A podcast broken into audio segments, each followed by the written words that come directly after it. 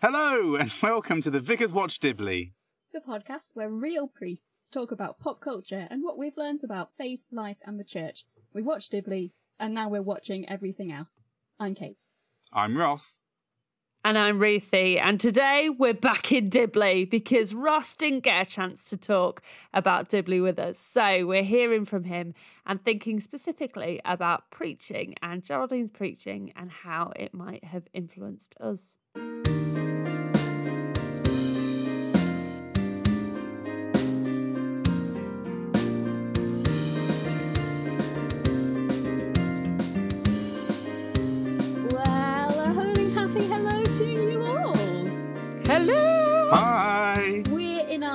And you're listening in, and we are ready and raring to talk about the Vicar of Dibley, specifically the Songs of Praise episode, and what it's taught us about preaching. But first, we've got a few notices to share with you. I'm going to start because I'm really excited about this. It is October, or at least that's when this episode is being released. And for me, the whole of October is just dominated by harvest. I don't know if that's the same for Hmm. you too. Is it? Yeah, we've got Messy Mass Harvest service in October too. Yeah. As of September. well, for me, pretty much every Sunday in October is a harvest service of some sort. Um, all five of my churches and the two primary schools have harvest celebrations. It's amazing and a brilliant community time. And it's a really special part of the church year for me, especially because it's a rural community that I live in. And it reminds me of the plenty and abundance of God's kingdom um, just especially as the days are shortening and it's getting darker and the weather's getting colder. It's a really nice warm time for me. Maybe, you know, people talk about hot girl summer, but I feel like I'm an autumn gremlin. And like, I just love Yeah. autumn, I love harvest. Um, and like, I've got loads of apples in my trees and it's just really Oh. lovely and a really great time to share what you have in abundance with other people too. And the reason I wanted to talk about this is I was just wondering, listeners, um, when was the last time that you did harvest? Is it like a primary school thing that you think back to singing cauliflower's fluffy, or have you been to um, a church harvest celebration where you brought in loads of cans of food to give to a local food bank? Or yeah, what does harvest look like for you? And if you haven't been to a harvest celebration for a while, why not go check out and see what your local church or your local community is doing? Because it's just so much fun. Um, that's my notice. Um, I really love Harvest, and I want you to love Harvest too. Can I ask a, a follow up Mhm. question or related to all things harvest? Mm. What is your favourite primary school banger harvest song? Are you a Oh, cauliflower's wow. fluffy? I didn't know that one growing up. Didn't you? No, that one didn't. That one that wasn't one of our staples. Uh, we Oh. were, you know, we were more all things bright and beautiful, and um, oh, what's that one? Um, uh, it's the one about the. It's got the jet planes overhead. That's Autumn my favourite. Days. Autumn days. yeah, I'm all about autumn days. I'm an autumn days Jet boy. planes meeting in the air to be refueled. All these things I Exactly. know so, So well. well. it is so cauliflower's bad. fluffy for me. I love it. I don't get to sing Yeah. it because in church it's always we plough the fields and scatter, which Oh yeah. which I hope you please feel with me. I have to sing every Sunday in October because every church is having a separate service. Um, I love it, but you, get a bit tired. Um, All Things Bright and Beautiful I like, but I sing at pretty much every baptism and wedding and occasionally and funeral. funeral. and we never get to sing tune two, which is my favourite version of it. Um, if you don't know what tune two of All Things Bright and Beautiful is, check it out because it's more ornate and I think a little bit more beautiful. Mm. Do you know the Harvest Samba? Have you done I that? I don't at know the harvest samba. It's just another harvest festival Oh, where we bring our yeah. fruits and vegetables. Yes, yeah, they did that, That one's at fun. primary school last Amazing. year. yeah. Okay. One of my favourite things from a placement about harvest was um, being taught that whenever we announce that the the hymn as you just did, uh, we plough the fields and scatter. We should include the second line, otherwise it sounds like we have ploughed the fields and then run away. Scatter. No, we scatter the good seed on the land. I love it. Bringing things back together, that was our notices. Thank you for listening to our notices. If you have a notice that you would like us to share, please let us know. This week, Ross, you're you brought something for us to think about and talk about today. So, Mm. what are we talking about today? Okay, so um, you've had a whole series of being able to talk about the Vicar of Dibley and what it, what she means to you, what Geraldine means to you, and uh, I kind of want to have my say a little bit. Um, so, um, so yeah, I'll tell you a little bit about you know how the Vicar of Dibley has you know been a presence in my life. Um, but I'm also someone who's really interested in preaching. Um, I've got a background in theatre and storytelling and performance, and I'm fascinated by how preaching is sort of an opportunity for that, perhaps within uh, within church. And what's really interesting is that we don't often hear Geraldine preach, uh, apart from in the second episode titled "Songs of Praise," where we get like the first half of a sermon, which is being recorded for the whole country to watch. Uh, and so I kind of wanted to break down her sermon and see what we can learn about preaching and her pre- you know, her preaching style and any things uh, what we learn about Geraldine herself uh, from the extract of her sermon. Um, now, Ruthi, I, I, I have transcribed the sermon uh, and sent it over to you. Um, I wonder whether you would be able to share it with us, please. I shall. In fact, I'm not. I'm not. g- Oh, well, you, you've got the got book the is back. The book is back. The The, beloved book that we went through, and I found the sermon uh, again here. So, are you ready? Are you sitting comfortably? Hey. Well, this is the first time I've been on television. I did once apply to go on Mastermind, but they didn't like my specialist subject. Apparently, there aren't enough questions about the Wombles. And also, I was a bit young, being four and a half years old at the time. When I first decided to become a vicar, my life was a little bit like Mastermind. People asking me questions all the time how, when, why. I know there are still people who can't understand why women are allowed to become vicars. People who are worried that soon there will be pantyhose drying in the vestry radiators and that hymns will have to be called hers. But you know, they shouldn't worry because while they're worrying about these little things, they're forgetting to worry about the big things. Issues like, well, how much do you help those who need help? How much do you love people and show your love to them? And cut. uh, as uh, Geraldine is cut off in her prime um, by Tristram, uh, Peter Capaldi, uh, the producer. Tristan. Tristan. Ugh. Don't, don't don't get us started. Don't get No, started. no, no, Tristan. no. I, I re-listened to your episode. I was like, oh, okay, let's steer clear of that. Um, it's a minefield. Um, before I get into the stuff that I've uh, written and, and reflected on with regards to her sermon, what are the things that jump out to you, Cate and Ruthi, about Geraldine's sermon? I like how she grounds it and starts it in story and starts with humour. I'm a big advocate for humour in preaching. I feel like a lot of the time that we feel like the serious business has to always be serious. And if we're doing God stuff, then we've got to be super serious about it. And yeah, there are things that we do need to be super serious about, but there are other things where actually we need that joy and we need that humour and that kind of connection to outdoor life um, outside the church building or wherever the service is happening. Uh, I think that's really important. So that's what I love about this, the beginning of the sermon. Mm. Hmm.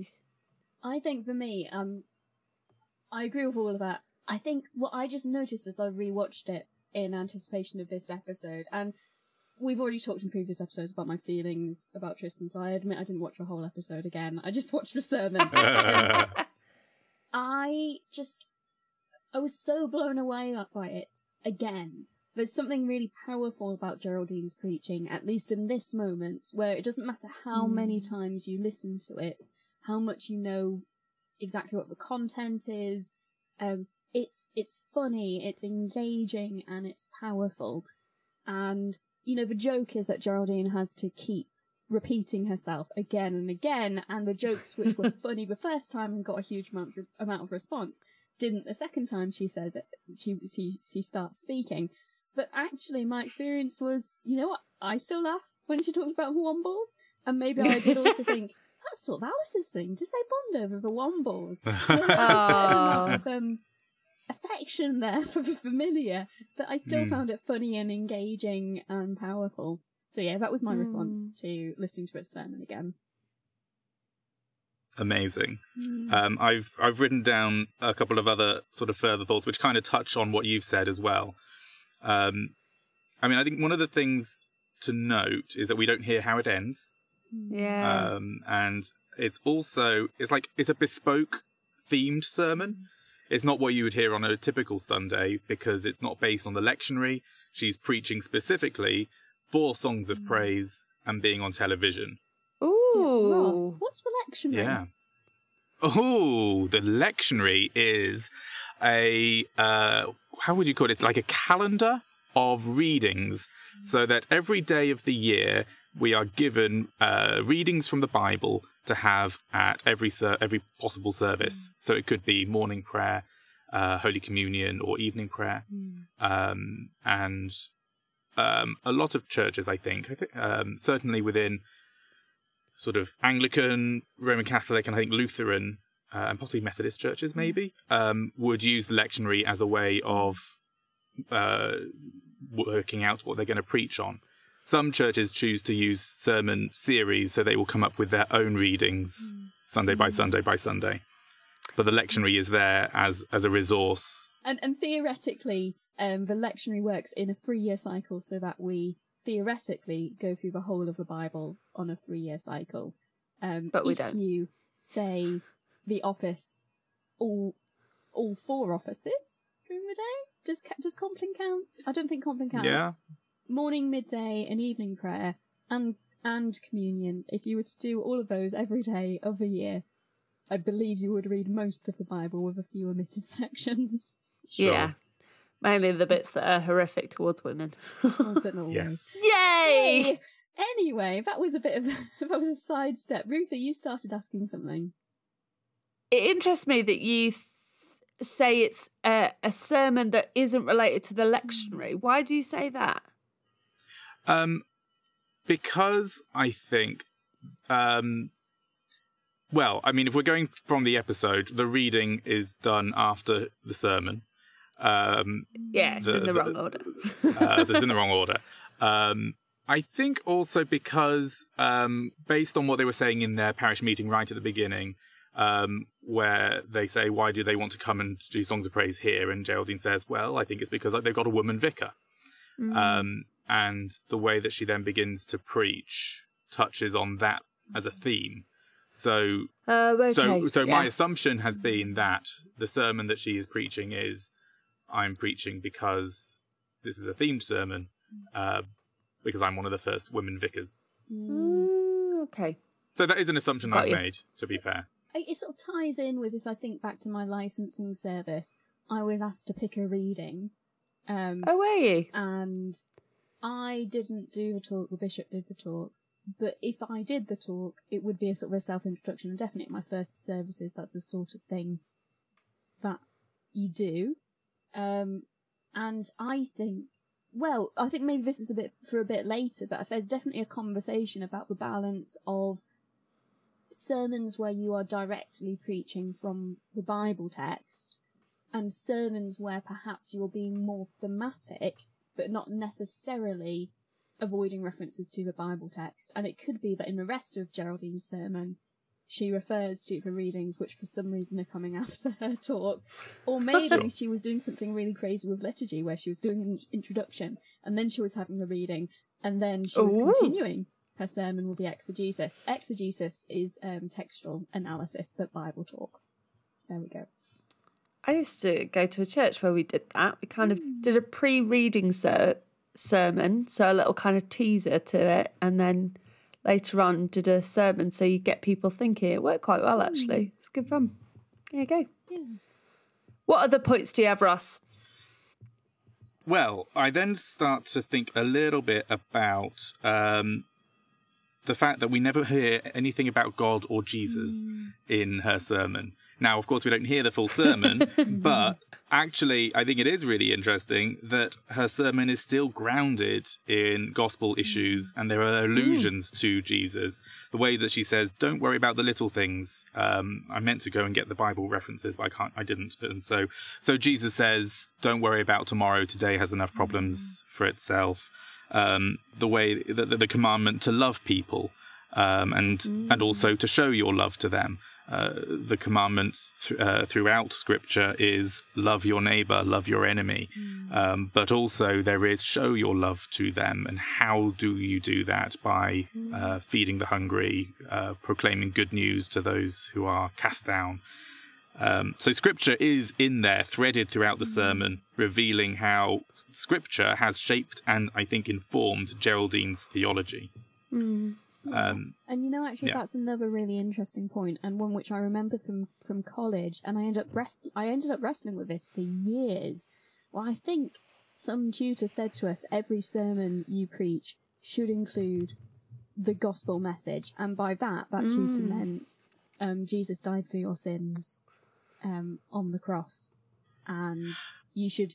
Y- yes. Anyway, that's what he said, and I remember I remember wrestling with that because I think it's really important to include the gospel message when you're preaching, but is the gospel just the narrative? Um, or is it all those parts of scripture which are good news, as you said, which you're weaving through and don't necessarily have to be said explicitly? It's something I still wrestle with, I think. Yeah, I think I would struggle with the idea that the gospel message is and only is Jesus dying on the cross for our sins. I think that's. Uh, oh, this is possibly too big a conversation for now, but uh, this is Here's this is hard theology. Ah, um, something similar that I was taught um, by a priest I was doing uh, in my curacy church said about preaching was when you finished a draft of a sermon, scan it for love. Have you Ooh, mentioned I like love? that. I like that. And I think to me, it's kind of saying the same sort of thing, asking that question about are you preaching the gospel? I think to me, that gospel, that good news, is rooted in in love. Yeah. Um, I like that. Mm, I like that. Nick in that one. Thank you very much. you're welcome. Um, So, what's your next point? We see in her sermon that Geraldine enjoys pop culture, referencing Mastermind and the Wombles, as you mentioned, Ruthi, and she's not afraid to use comedy in a way that sets people at ease with her.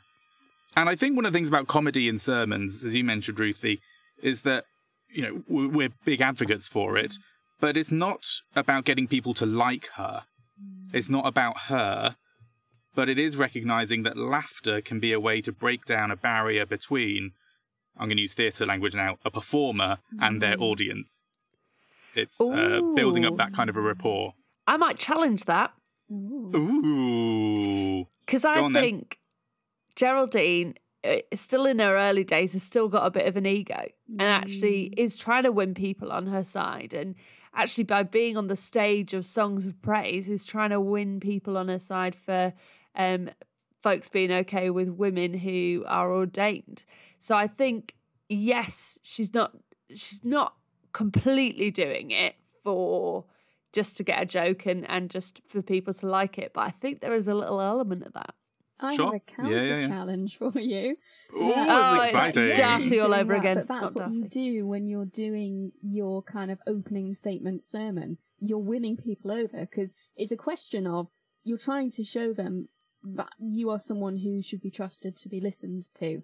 And um, there's various rhetor- rhetorical devices that one can use. um, my um, my master's dissertation was on um, linguistic stylistics of the um, contemporary sermon, so I could probably talk quite a lot about this. Oh, wow. um, but there's definitely something um, in contemporary preaching which is about breaking the barrier of um, authority, and what I mean is not um, that we're not trying to show that we have authority when we're preaching, and that's an important part of preaching is that people trust you to to know what you're talking about, and that's what authority is. But there's a very hmm. traditional Victorian understanding of authority, which is I, the priest, am telling you that this is what God is saying, and you must listen to hmm. me. Whereas more, there's been a shift in more contemporary preaching to be more of this as a conversation and a discussion. And look, I'm like you, I'm also wrestling with with this. And one of the things we can do to do that is to use humour to break the tension. Hmm. I think one of the things that comes out from her use of humour is. I mean, she's got a very complicated congregation. She's got the people in the building. she's got the people at home who are going to be watching songs of praise. And then also, if you like, on a metatextual level, you've got us who are outside the fictional world of Dibley. We're actually, you know, we are viewers 20 years on or whatever it is. Uh, gosh, it's more like 30 years, really, isn't it? Yeah. Um, yeah. Um, yeah, it definitely is. Um, so she's got a complicated congregation going on. And I think people make people make their first impressions of a sermon or a preacher really quickly, like it's within the Yeah. first 10 seconds or whatever. And Geraldine skillfully disarms them, brings them on side, and she does so by using comedy, but I think it's also by being vulnerable. Mm. It's Yes. that personal anecdote from her childhood that is to some extent self deprecating. You know, who would choose the Wombles for their special subject on national TV? But it's also charming mm, because she's invited everybody to imagine four year old Geraldine wanting to be on mm. Mastermind.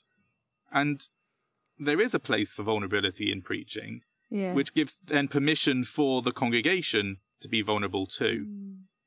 But I think what's also really important is that she doesn't stay in that vulnerable place. She then goes on to be someone who does speak with authority, but she Yeah. does so in such a really wonderful way. I'm going to ask you something in a, moment, um, friends, because I don't want to mansplain. She's we so- won't let you. Ah, good, good. So Geraldine speaks with authority, but also in a way that is kind and gentle towards those who would critique her. She says um, there are still those who don't understand why women aren't allowed to become vicars. Um, and this is perhaps a reflect, maybe it's reflective of what could be a more feminine sermon like I'm kind of comparing the way that she does that to, for example, there's been a there's been a video recently of an American pastor who has taken a Bible on a on a baseball bat and started beating up a Barbie dream house. oh yeah, I As saw po- that. yeah, yeah. What earth? Um, and and so th- I'm just wondering, is that a fair thing to say about the way that she uses her authority in a sermon? Because she says that they're wrong focusing on the little things when they should be focusing on the big things. So she preaches with authority, but not in an aggressive way. Mm. It's a gentle authority. Um, you know, it's really hard to know without comparing it to other sermons of the time. Because I think it's a more common um, approach now. I don't, I wouldn't say, you know, given the people I've heard preaching roundabout, eh, you know, Mm. I, I wouldn't say, I mean, maybe it's a tradition thing as well. Like, I wouldn't say it's particularly gendered now, but Sure. there is something about it being a very gentle challenge, which one could argue, um, at least in the, you know, when you talk, look at books that describe different gendered leadership traits, one could argue that it is a more feminine approach, which I find that problematic. I don't, I'm not sure why, but there's something there that makes me want to scream. Um, there's something to be observed about a healthy priesthood, and I think a priesthood in God's image takes both the doing air quotes here, the masculine and the feminine, and brings them Yes. together into a whole. I think one of the things to bear in mm-hmm. mind is that feminine does not equate to female. And there are mm. ways in which I will preach, which will be mm. sometimes more feminine. Um, and there may be ways that um, uh, women preachers preach in a way that is more masculine in nature. I feel like I, that was a bad sentence. No, It's- no, it's let's go with hard, that. isn't There's it? something about just how uh, how it might be analysed and observed that those stereotypical masculine approaches to leadership and authority, and that's kind of as have been described by people rather than as our naturally inherent traits, um, would take a more forceful, commanding approach to authority, and the counter to part part to that is more gentle. Um, Yeah, maybe. What do you think? All of this is hard because we're just kind of dealing in Yeah, binaries, aren't we? we and going, this is a Yeah. male way to preach, this is a female Yeah. way to preach, and I don't think any of us would would Mm, ascribe to that anymore. Um, I think No, mm, but but we're having to talk like that in order to to go through it. So it's Mm. kind of helpful, yeah. but not helpful at the same time. and I Uh, think one of the ultimate things to, to take away is that Geraldine preaches as Geraldine. yeah. Yeah, It's absolutely. Geraldine's sermon. and and it challenges an established understanding of authority, which would, as I previously kind of explained from that more Victorian inheritance of preaching, which is very much, I am powerful, I am learned, you must listen to me.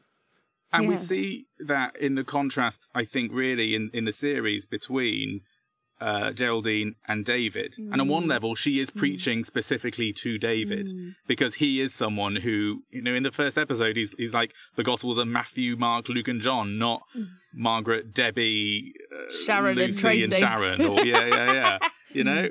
Um, so, so on one level, she is Mm. preaching directly to him. And um, over the course of the series, we, you know, the, the final episode, which I watched last night because it Mm. always makes me cry and I love it, um, it which is um, uh, the pet service. Mm. And he Oh. doesn't go. I mean, it always makes me cry when she comes out and she's so full of despair. And then all the animals are there, and there are four people majestic on horseback, and it makes me so happy. But um, Oh. but David goes after the service and he bumps into another sort of old man in tweed who says, "Marvelous, isn't it?"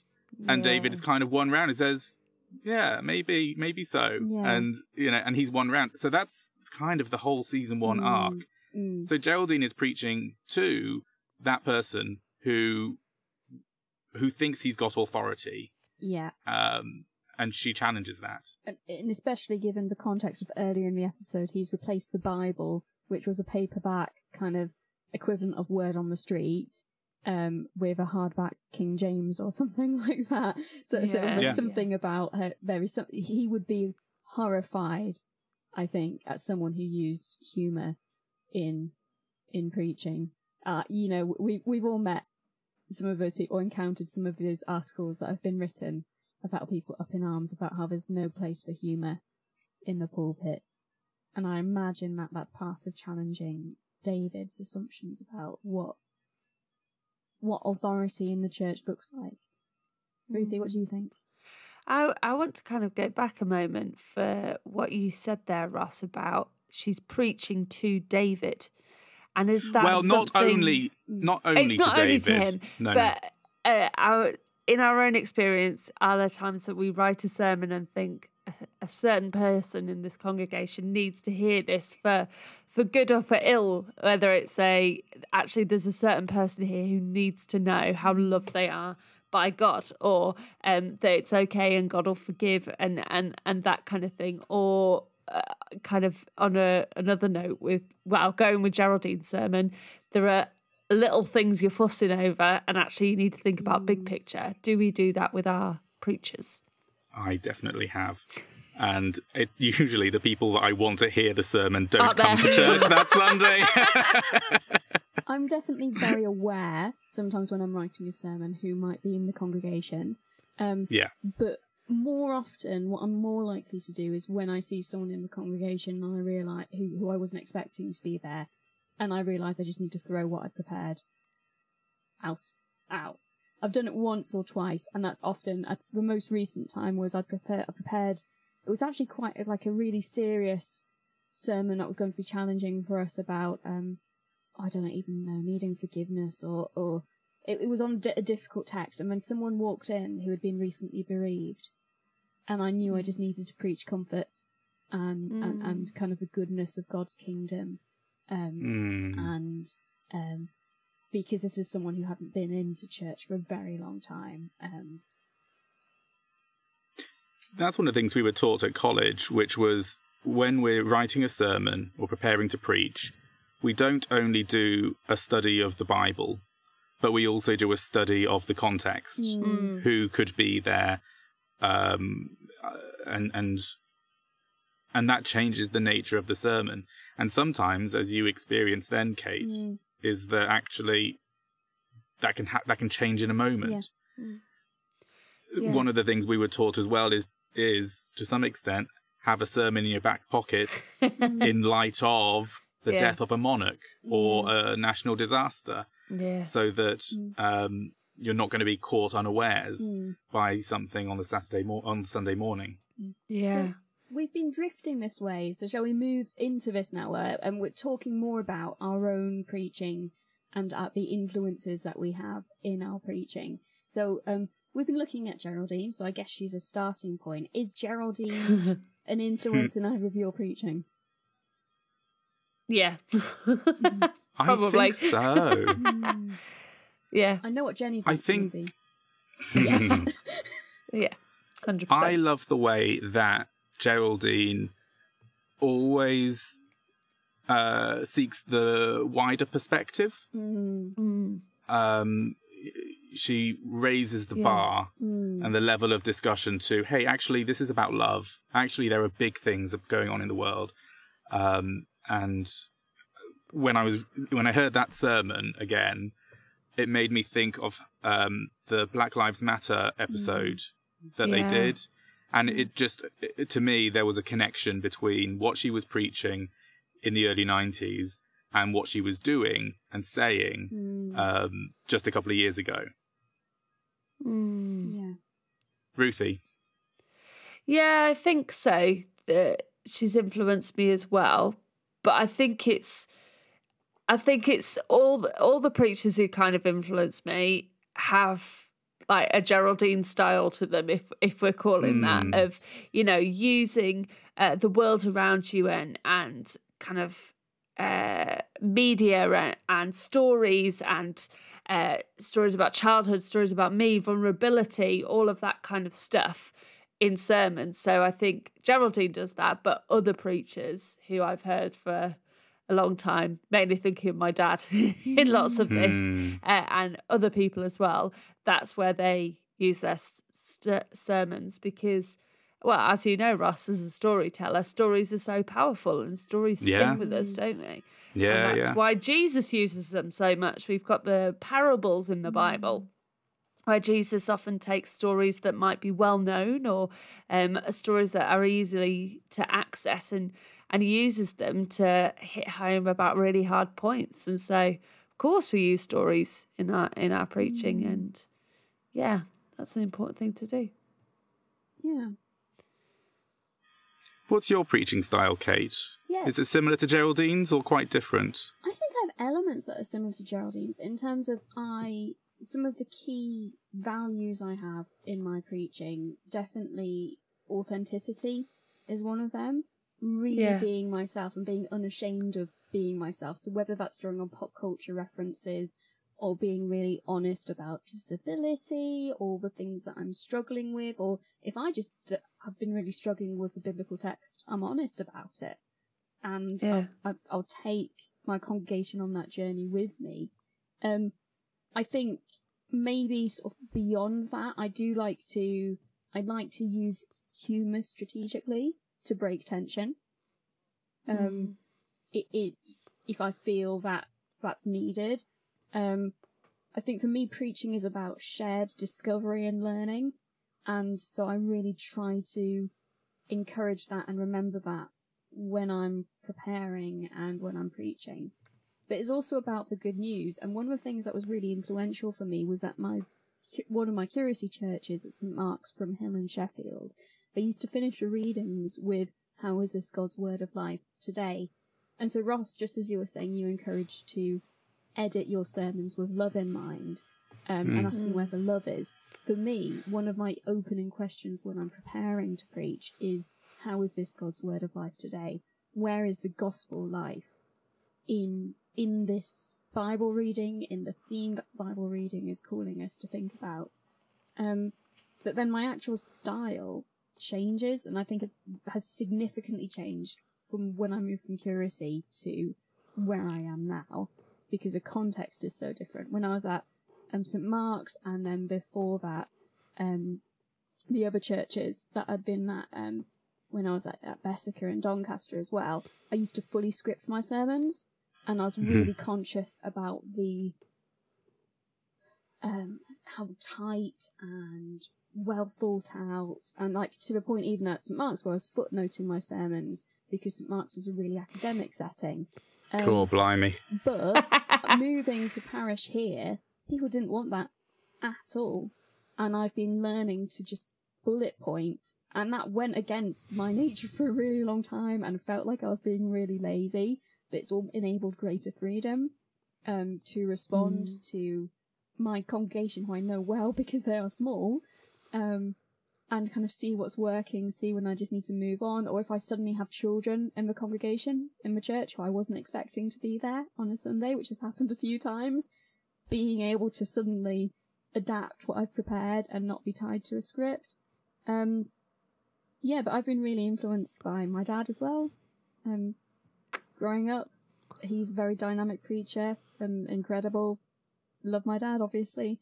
Um, I did my masters looking at sermons, and that was really influential. Um, I particularly I did this like whole overview of the history of the sermon of the British sermon, sort of starting at Oh, the stuff wow. we had from Bede, and then like going all the way. And I think uh, for contemporary stuff, I looked a lot at Craddock, um, Fred B. Craddock, and and how he was um, describing Oh, yeah. contemporary preaching. Um, so yeah, that that's kind of where I am with preaching, and my best sermons always seem to be the ones that I don't think are going to go well because I don't feel like I've put enough effort into them, and I'm just Hmm. preaching the truth. That is the most annoying thing ever, where you spend you can spend a whole week crafting a sermon and you get like nothing back, and then the sermon that you put out your back pocket yeah. Yeah. on the morning, Back people are of like, a fag "Wow, that was packet, yeah." amazing! Thank you so much." I was like, "Oh, maybe I should just not bother preparing anything anymore." Yeah, or the ones No, where you've no. literally gone, I've had too much to do this week, so I've had too many funerals or whatever, and so our and reading to lead to this, so our sermon slot today is here's a printout of the text. I want you to do small group activity of looking at it and underlining sections. I did that recently.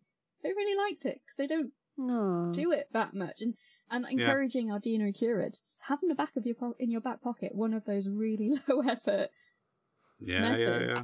yeah. um it, and it is preaching but it's also not maybe it's Because we're human, it's, well, it, aren't we? You know, Yeah. we have days and weeks where we're just, I'm just so tired and I've got no imagination. And so, you know what? This sermon's probably going to be a bit crap, but we hope God uses it in some ways. And then other weeks, we might read the text and just go, oh, this is really sparking stuff for me. And, uh, you know, I've got a really good image that I can think of that goes with it, a really powerful visual. And, you know, I could relate it to this. And it just, I feel like it'll really talk to uh, our congregation as it is right now. But, you know, and then, yeah, there are the other weeks where I go, I've got nothing from this. Mm-hmm. I'm really sorry. But, Yeah. you know, this is me being faithful. I'll do what I can and pray that God uses it. And next week's another week. And let's hope there's no visitors here. well there's something in terms of knowing the occasion as well that you're preaching to Like, Yeah. i will still properly script and think out for those really key moments where actually there are times in the church life where you want to do something like geraldine has done Yeah. which is really, really thought out and prepared, um, and is a labour of love. Um, I think, but preaching generally has to be dynamic, especially if you are the person who's there every Sunday presenting, um, because it becomes a conversation when you're saying, "Do you remember last week I said X?" Um, and you're building on that week by week, just like a little grain of salt every week. yeah, yeah, yeah. So, what about you, Ross? How would you describe your preaching style at the moment? Oh, I, I think I've got a background in theatre, performance, storytelling, and I, I I'm really interested in doing in, in kind of playing with form. So, um, so I can do. you- I What can, does that mean? Well, I'm gonna let me explain now. So Okay. when so when I was in curacy, um, sometimes I was pre- most Sundays I was preaching at a village church, so I'd have your sort of bog standard sermon um, that would that would reflect on the reading and um, and it would be fairly traditional, probably not dissimilar to the kind of thing you hear Geraldine saying. Uh, but we also had a big civic church, and as the curate, when I was invited to preach, say every six weeks or so, I was able to do something a bit creative, a bit off the wall, and um, uh, so I had the youth group play sort of hide and seek in the church, and then I would call them out, and they would say, "Here I am," and it was all about uh, Samuel's call, being called by God, nice. and saying, "Here, here is the church," as they gather at the front. Um, I've hidden the. Um, I've told a story where there have been the ingredients for bread, and I've made dough at the front of church, um, and um, and it's been all about bread and why that's important for life um, in church. I've found that it's been more difficult to do that since becoming a vicar. Um, I think because it is kind of a relentless occupation where you're having to spin all of the plates and think through everything. So my preaching style more recently has felt um, uh, a little more standard, um, and I don't. I think I struggle to find a lot of joy in that sometimes. Um, I because I like being playful with with service, and that's and that's the theatrical person in me. But I also see that happening in Scripture. I see Jeremiah and Jesus being playful with storytelling, and they are funny in the way that they preach to the crowds, but they in all sorts of ways. Um, and when we talk about preaching influences, earlier, Cate, you mentioned the Word on the Street, uh, which was originally called the Street Bible. And fun fact, name drop, um, Rob Lacey, who who wrote that, uh, uh, he was uh, my mum's cousin. Um, and I never met him. There it is, the Street Bible. I've got it Um, on my bookshelf. and I never met him, but knowing that there was a creative Christian writer and performer in my family was a huge influence on me um, and gave me permission to be creative and playful and um, with with the Christian message and how that gets delivered. And hey, that's why I'm trying. That's also kind of why I'm doing Luca Nori, because because it's playing with scripture and telling it in a way that can be engaging um, um, and hopefully edifying to God. Yeah. Um, and finding those opportunities to be creative at those key points. Um, I think you said like the pressure of being the vicar, where you just can't be as creative every Sunday as you'd like to be. yeah. But finding those moments to do that is so rewarding. yeah. What about you, Ruthi? How would you describe your preaching style? Um, I think I'm fairly casual. Mhm. and I think, uh, but then I think it definitely flexes depending on the context and, and that. So actually, if I'm doing something with a, a bunch of three year olds, actually, the way that I would talk would be different to if I was doing it to an all age congregation, to if I was doing it with the Mothers Union, to if I was doing a Remembrance Day service, actually. There's something about needing to be authentically you and not put on an act and do a vicar voice and all that kind of Mm. thing. But actually, the way that you speak in different contexts would be very, very different. Um, so there's chances where you can be more informal, but actually there are other points where, like Remembrance Day, where I would be much more formal and kind of, um, yeah, I feel that that's a more appropriate way to be for for that particular setting. Um, I think I quite like to dialogue a lot with people, and uh, I think I really get a feel for your congregation and where where things are kind of hitting and where they're missing, and, and wanting to engage them in it. So whether that's asking questions or just kind of listening out or noticing what's going on with people. And I liked that you said playful there, Ross. I think I quite like that as well. Um, and I think visuals are a really strong thing for me as well. That I think that's really important. I think because I'm a visual person, that actually I will picture sermons in in different ways, so I can see someone preach it, which might be again the influence of my dad. Um, like I can remember um, he did a sermon and it involved American football, and so was being. And I love American football, uh, so was tackled on stage as part on stage on the dais as part of it. Um, but there's also there's the acting history with me as well, Ross, and so you do kind of. There are times where you perform it, and actually, I don't think that's like you're kind of putting on a character and a role, and that's kind of what priesthood is at times as well. But actually, there is something about the way you deliver something and something that's very, you know, you can have the most exciting sermon in front of you that you've written. Yeah. But if you deliver it in a monotone voice like this, it's not going to engage with people. And I think mm. that, yeah. and that's true for how people read the Bible. In Yeah. in a you know actually you can have you know there's the Bible they are living words they're they're so full yeah. of life they are stories and and yet you know I mean I think the worst one for me is uh, when you go to midnight mass and it gets to the gospel which is the opening of St John's gospel and In the beginning was the Word, and the Word was with God, and the Word was God. They were with God in the beginning. And that's so sad because they're such wonderful words. In the beginning was the Word, and the mm-hmm. Word was God, and the Word was with mm-hmm. God. It was there in the beginning with, and it's such an amazing, and people mm-hmm. kill it. Yeah. Um, and it, it's, it's, there's often that, that, that question, are we performing in church? And sometimes it's not that we're putting on a performance, but we are telling stories. Yeah. And there are ways to engage these stories in a way that, mm. I guess, wake people up to the world in a fresh, new way. Yeah, Yeah. to I mean, proclaim the gospel anew. just to advocate for the other approach though this isn't i mean i agree with you completely but i do want to say you know for those people who do use that more monotone voice and there's a particular word for it and people they do liturgy like this so that's um, the words of the other words in the service you know for leading responses etc which is it's deliberately intoned rather Yes. than um spoken with emotion because the idea being that god is putting the emotion in our words rather than us injecting our own interpretation. Um, I, I, I just want to add that into the No, conversation that's, because, that's um, utterly fair.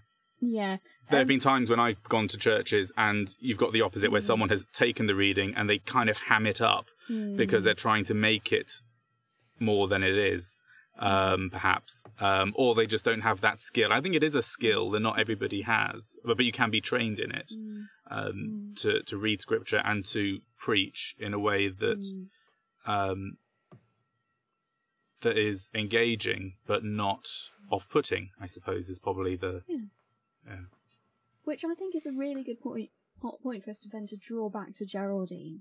Um, and you know, we started this discussion part of the episode talking about Geraldine's sermon in the Songs of Praise televised sermon that Mm. she was doing, and it is engaging. It is humorous. It is authentically her, and it's honest, and it is a bit of a performance, but Mhm. I think effectively so because she is presenting herself to the country. She is, you know, answering um, expected criticism. She is in dialogue with people in her congregation and on the other end of the camera. You know, you know where she is saying, "This is what some people would say about female vicars. This is what I say," and she's bringing the gospel into it in that really sensitive way. And I think that's something which we've all picked up on in our own reflections, whether we really explicitly take Geraldine as our preaching influence or not. I imagine that when they were writing this, when the writers were in the writing room doing this, that they were probably thinking about what sort of preachers they found engaging or what public speakers they found engaging, and that's what they were drawing on as well. Yeah. And Yeah, I definitely. think as well the way that Geraldine preaches has had such an influence mm-hmm. because we see a woman vicar in the Church of England Mm. preaching, and I listened to season one of of the podcast how she influenced you all, and Mm. for you just just seeing someone like you preaching from a pulpit, even if it's in a sitcom, Mm. Yeah. is good news. And going uh, like a step behind that, that's good writing too, Mm. that has been influenced Mm. by preaching. So you've got people like Joy, who um, Dawn was talking about when we when we chatted to her about how she influenced, and you know they would have seen things, and you know R- Richard Curtis and his kind of story with the church and how he um, interpreted things and wrote things. Actually, there's there's influence behind the influence. Yeah. yeah. So if we were to kind of bring a summary to this discussion, what has the Vicar of Dibley taught us about preaching. And I think what we're saying is it's about being authentically you, um, Mhm. about being real and unashamed, about to stand up and preach. So, our questioning for you, dear listener, is we'd like to encourage you to think back to when you might have heard a sermon or reflection, maybe in a religious context, whether that's a baptism or a wedding or a funeral or on a Sunday, or maybe you've been to a Remembrance Sunday service, or actually public speaking in general. And think about what was it about that particular speaker that you remember or, or about that talk that you remember was it their use of humour? Was it about a vulnerability or a particular turn of phrase? And then as you hmm. then maybe you'll go and lis- listen back or watch Gerald this episode of Vicar of Dibley and listen to Geraldine's sermon. And I wonder if you like us, you'll start picking apart and working out why it's so effective. And let us know what what do you think? Do you agree with this, or are we speaking Yeah. nonsense? Yeah. yeah, equally, if you listen to this sermon just think, this is rubbish, why is she wombling on about the wombles? You know, why? Yeah, why do you think that? Be really interested to hear. Yeah. So thank you so much, Ross, for leading our discussion and our reflection, A um, and kicking off season two in such a fantastic way. It's been a really good, good discussion. I've really enjoyed getting a bit deeper into this aspect of Vicar of Dibley. I love that we've started season two and already we're like, oh yeah, we'll do something new. It'll be really interesting. We look at other things. First episode, let's talk about Vicar of Dibley. Um, actually I wanted to get my though. two cents in. Yeah, Ross needs to get his two cents in, and we want you all to know that we are still the vicars who watch Dibley. yes, we do. So thank you so much for listening to us. Uh, well, thanks for letting me talk about the Vicar of Dibley. Um, what are we doing next? I'm going to be um, presenting the topic for next episode, and I've already teased this in our reintroductions episode. We're going to be listening to the Beetlejuice musical and thinking about grief. So, dear listeners, if you want to prepare along with us, go listen to the Beetlejuice musical, specifically um, the first song, Invisible, and then there's a one later on called Dead Mom. Dead Mom. Wow. Okay. Oh wow. Trigger so join warning. us for a, a riotous, cheerful ride next next episode. Woohoo! We hope you've enjoyed this episode of The Vicar's Watch Dibley. Thank you to Toby for editing our ramblings. Any opinions expressed are our own and do not necessarily reflect the views of the Church of England or any other organisation with which we are affiliated. if you like our podcast, leave us a review, follow us on social media, and share it with your friends. And, as always, bless you for listening. The vicar approached a lady following the service and remarks, I couldn't help but notice that your husband left in my sermon midway today. To which she responded and said with a shrug, Please don't take it to heart, Reverend. He's been sleepwalking for years. oh no.